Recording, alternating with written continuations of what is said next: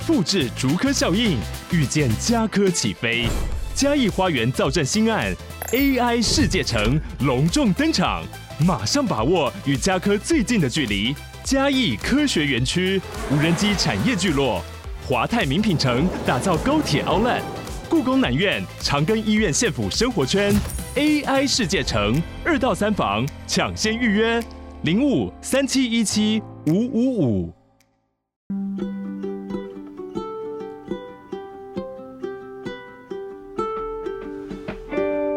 众，大家好，我是 Data Selina，欢迎收听最新一集的《小资变有钱》。这个节目是由 Data Selina 专为所有小资族量身规划的生活理财节目，希望大家能从日常生活的议题当中轻松的学习投资理财，有机会改善经济，翻转人生。那如果你喜欢收听我们的节目的话，欢迎订阅追踪我们的小资变有钱 Podcast，并给我们五颗星的评价。那今天呢，很开心的呢，我们的录音室来了一个我的老朋友，我们应该很久没见面了。那今天请到的是呃聪明的 ETF 投资法的作者雨果来到我们的录音现场，欢迎雨果。嗨，Hello，Selina，你好，呃，各位听众朋友大家好，我是雨果。真的，我跟肯尼认识很久了，但是后来呢，雨果呢开始分享了他的投资的一些心路的历程。那我想要来问一下肯尼亚，就是雨果。呃，你怎么会开始去想用 ETF 来投资呢？就是因为好像说你从二零零七年从澳洲回来的时候，其实你做了很多的投资，包括技术限行啊、基本这些，嗯，但后来觉得就是赚少赔多，最后觉得呃，还可能要用指数型的这个就是 ETF 的投资比较好。那可以分享一下这个过程吗？可以，就是我在书上有提到，因为我从零七年。回台湾工作之后，那有收入就很积极的想要从股票市场可以赚更多钱。那一开始就是去书局找书嘛。那书书局上面看到的书最多的、最容易翻到，大概就是 K 线投资这些技术分析的方式。所以一开始就先从技术分析开始学。那也把书上所教的东西，甚至网络上也可以找到的资料呢，就把它套用到自己的投资上。可是，一开始其实并没有那么的。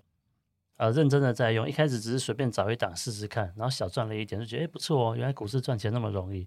后来才开始花心思再多研究一点，因为想要知道我到底要怎么挑股票，我到底什么时候可以买，那什么时候该买。啊，只是在技术分析这一块，我还没有真的用到很成熟的时候，很快就碰到零八年的金融海啸，哦，所以那时候也还不熟，直接资金就亏掉一大半。嗯嗯，那后来。金融海啸之后，其实那时候开始就流行巴菲特的价值投资，嗯，于是我也开始跟着学这一块。那价值投资需要看一些企业的财报资料这一些。那因为之前念 MBA 的关系，所以财报这一块对我来讲不是很困难的事情，所以我就跟着学。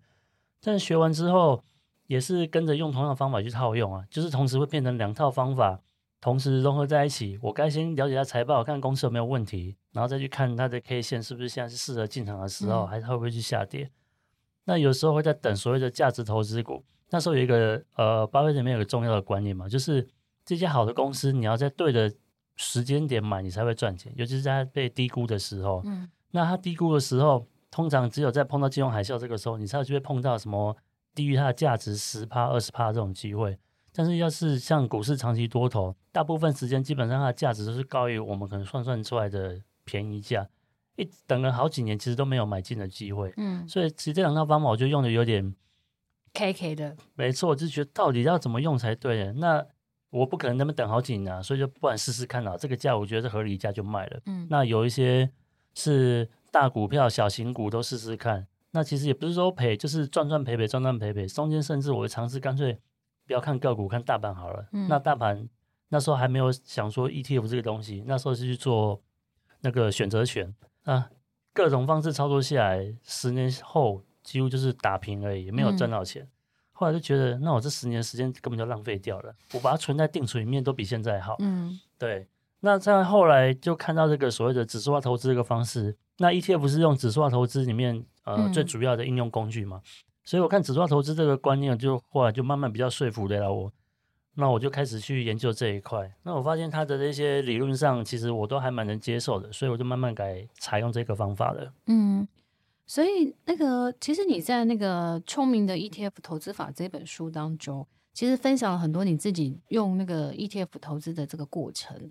那其中你那书里面有提到一个，就是呃黄投资的黄金比例啊，比如说台湾股票 ETF 或是现金存股美股 ETF，各要存入多少资金才能够存好存满？就是这个可以分享一下吗？嗯，好，这是我自己的想法啦。因为像如果这样讲只抓投资的话，其实大部分人都会推荐你要去投资美股。嗯，那那台股因为那个比较适合 ETF 就很少，而且它的涵盖范围没有那么广，嗯，所以主要都在讲美股。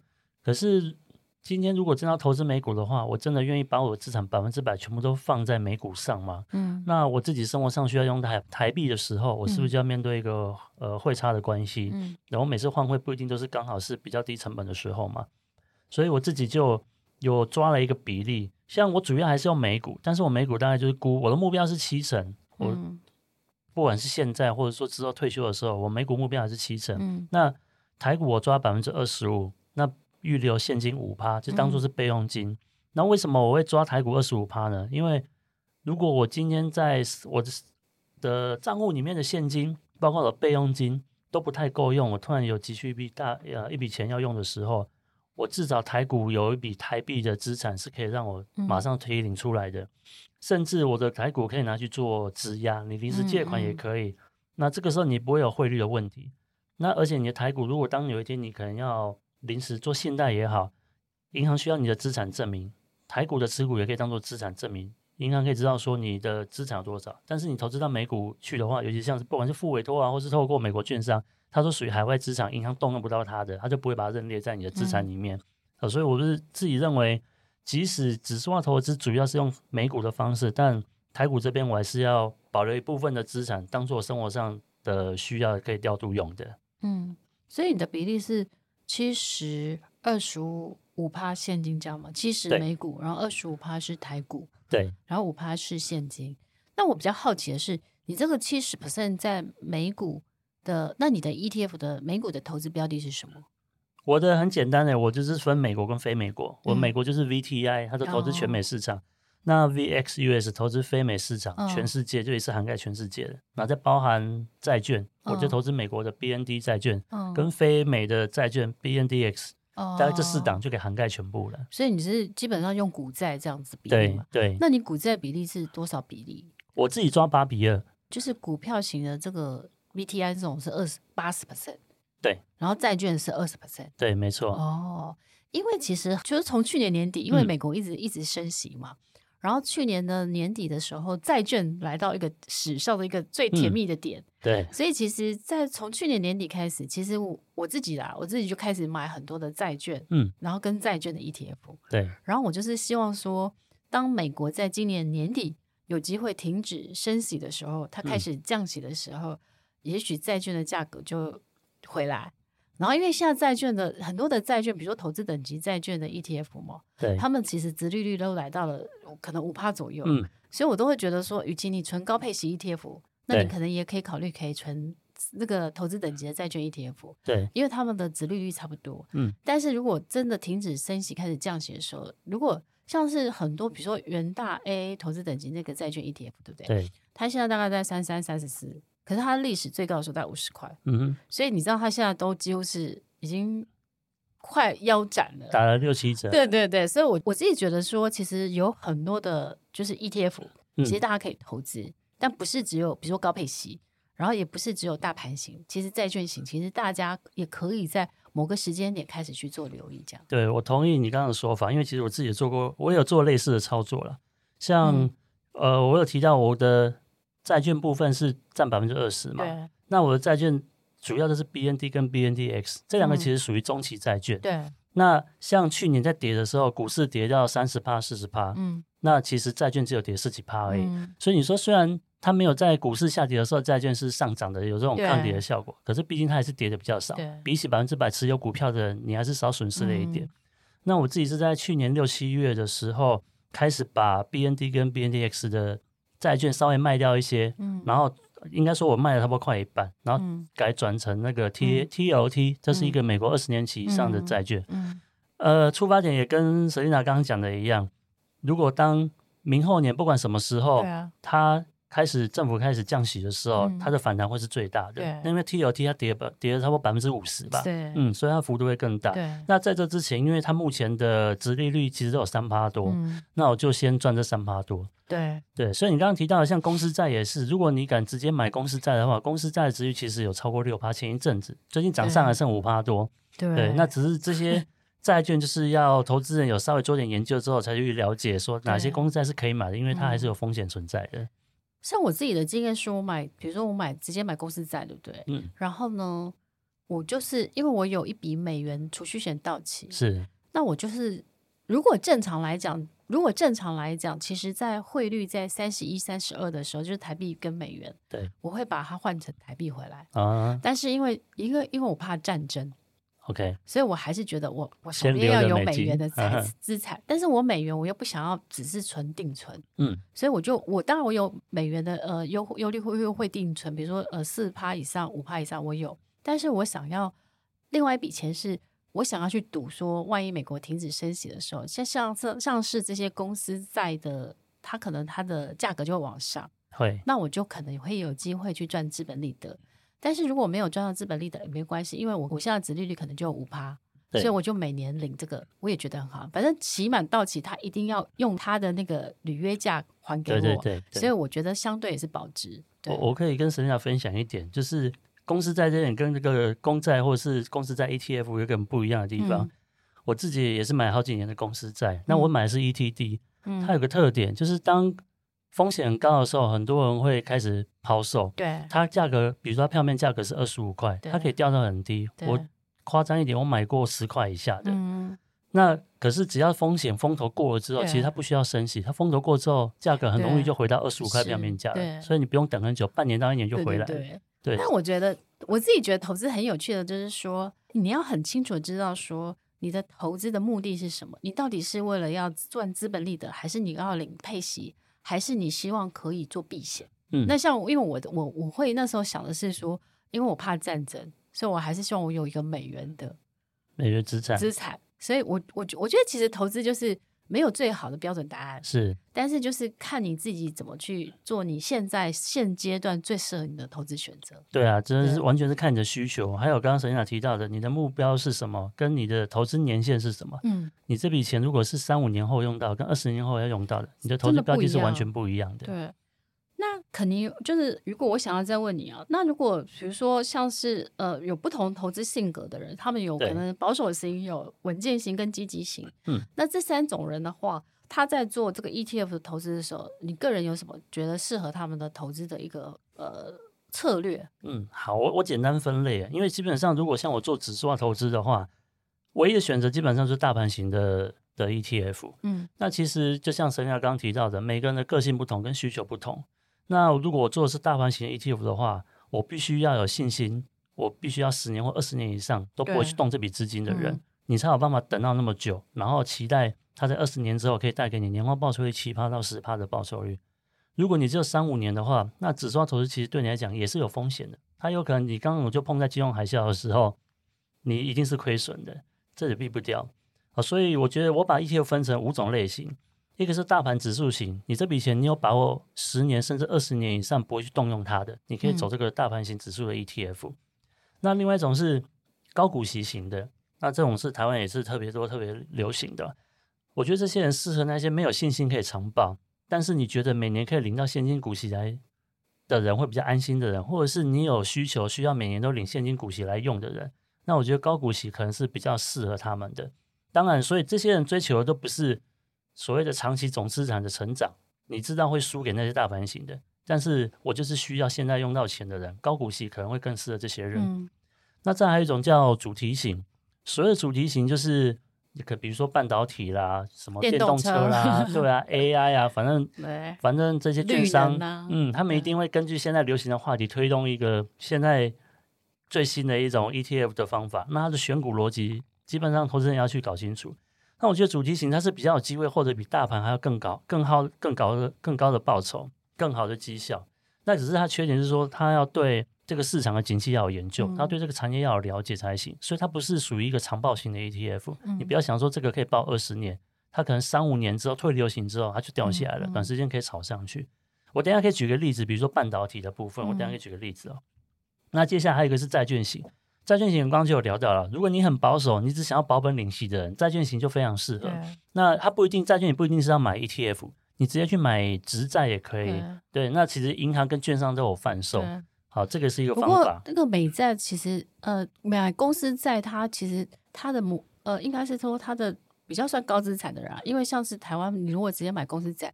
它最小单位就是一万美金，对对对，所以不是普罗大众的人都，对因为一买就要买一万美金，有的还三万美金。而且通常这个是你银行户头钱够多的时候，他才会问你要不要买，要不然他不会随便推的。推。对。对然后最后一种叫杠杆型的、啊，那杠杆型是想要积极短期获得高获利的人，可是他不敢去动用期货选择权，嗯、他走这种杠杆型 ETF，像零零五零正二这一类的。嗯、那这种方式就不是你可以。呃，我不能说你不能存，但是你变在这个价格变动上跟那个市场行情上，你必须要有蛮大的注意力去专注，说未来到底是会涨会跌，因为你想要短期高获利嘛。嗯，所以这个杠杆型是属于比较积极人去动去用的方法。对，对，大概就大概这五类。那你刚刚不是说你要讲一下半导体？对，半导体的部分，好，我补充一下，像我刚刚提到说，呃，因为前一阵子我就听到有人讲说。如果你想投资半导体，那台积电已经是半导体里面最强的一家公司了。嗯、你不要去买半导体的 ETF，你买台积电就好了。呃，我是听到这个说法之后，其实我有点想要吐槽了。我就稍微调一下资料，我就查过去五年的投资绩效，刚好过去五年台积电的股价涨了一倍。嗯，我这边就不讲它的股利啊，股利不算，它光股价涨了一倍。可是你知道吗？如果你投资美股的话，AMD 涨了五点五倍、嗯、，NVIDIA。辉达它涨了二点四倍，嗯，博通 Broadcom 涨了一点三倍，嗯，爱斯摩尔台积电的那个供应商、嗯、ASML 涨二点三倍，我随便讲一个都比台积电涨了很多很多。嗯、那我讲我不要讲个股，我讲 ETF 好了。美国有一档呃半导体的 ETF 叫做 SOXX，嗯，它也一样，过去五年它涨一点二倍，嗯、所有人的绩效都比台积电好，嗯、呃，所以我意思是说，投资半导体呃投资。ETF 有人会觉得 ETF 里面有很好的公司，有很烂的公司，为什么你不买好的公司就好，要去买到那个连烂公司都包含进来的？嗯、可是问题是，大部分投资人他并不知道哪间公司是好的公司，哪间公司是烂的公司。嗯、那与其你在那边挑，如果你等了五年之后，你刚好挑一档烂的，那你不是很倒霉吗？对啊。与其你就买 ETF，好的烂的我都要，只要好的比烂的强，嗯、我就可以赚钱了。其实我蛮认同肯尼讲的啦，就是呃那个 雨果讲的又好，因为那个。比如说，我觉得 ETF 的好处就是说，它是一篮子的股票，嗯、它等于是你，比如说你去买芦苇，你可能不不只是吃到甜不辣，你可能会吃到什么高丽菜啊，什么很多很多的，可能营养比较均衡。那 ETF 其实就是这样，它可能成分股里面有三十档，或是五十档，或是甚至更多。嗯，所以某种程度，我觉得你你不可能有那种体力去研究三十档公司，或是五十档公司。嗯。但是你可能就是说，哎，看准这个产业，这个产业的成长，每年因，比如说这个产业的成长每年多少？对，那你肯定去看一下，说，哎，那我可不可以买这个产业的 ETF？对，我分享一下我的例子哈，比如说我，我其实是很喜欢研究 ETF，所以我前一阵子有买一个叫做国泰数位支付的 ETF。嗯，那你知道它这个 ETF 很很厉害哦，它呢基本上它从挂牌十四块多，它一路就飙到十九块多。嗯。那当然，我觉得其实它里面的成分股里面，比如说它有一些数位支付这些成成分股，其实是很好的。那我所以我就觉得说，哎，我看看好那个趋势，我就买它。嗯。那我觉得它还有一个逻辑是，其实我觉得它，我我后来用一个方式就是，其实我后来大概就算出它的最高跟最低价。是。所以前阵子美股回跌的时候，它回到十四块的时候，我就加码，大幅的加码在那个点。它后来回到十八块。哦。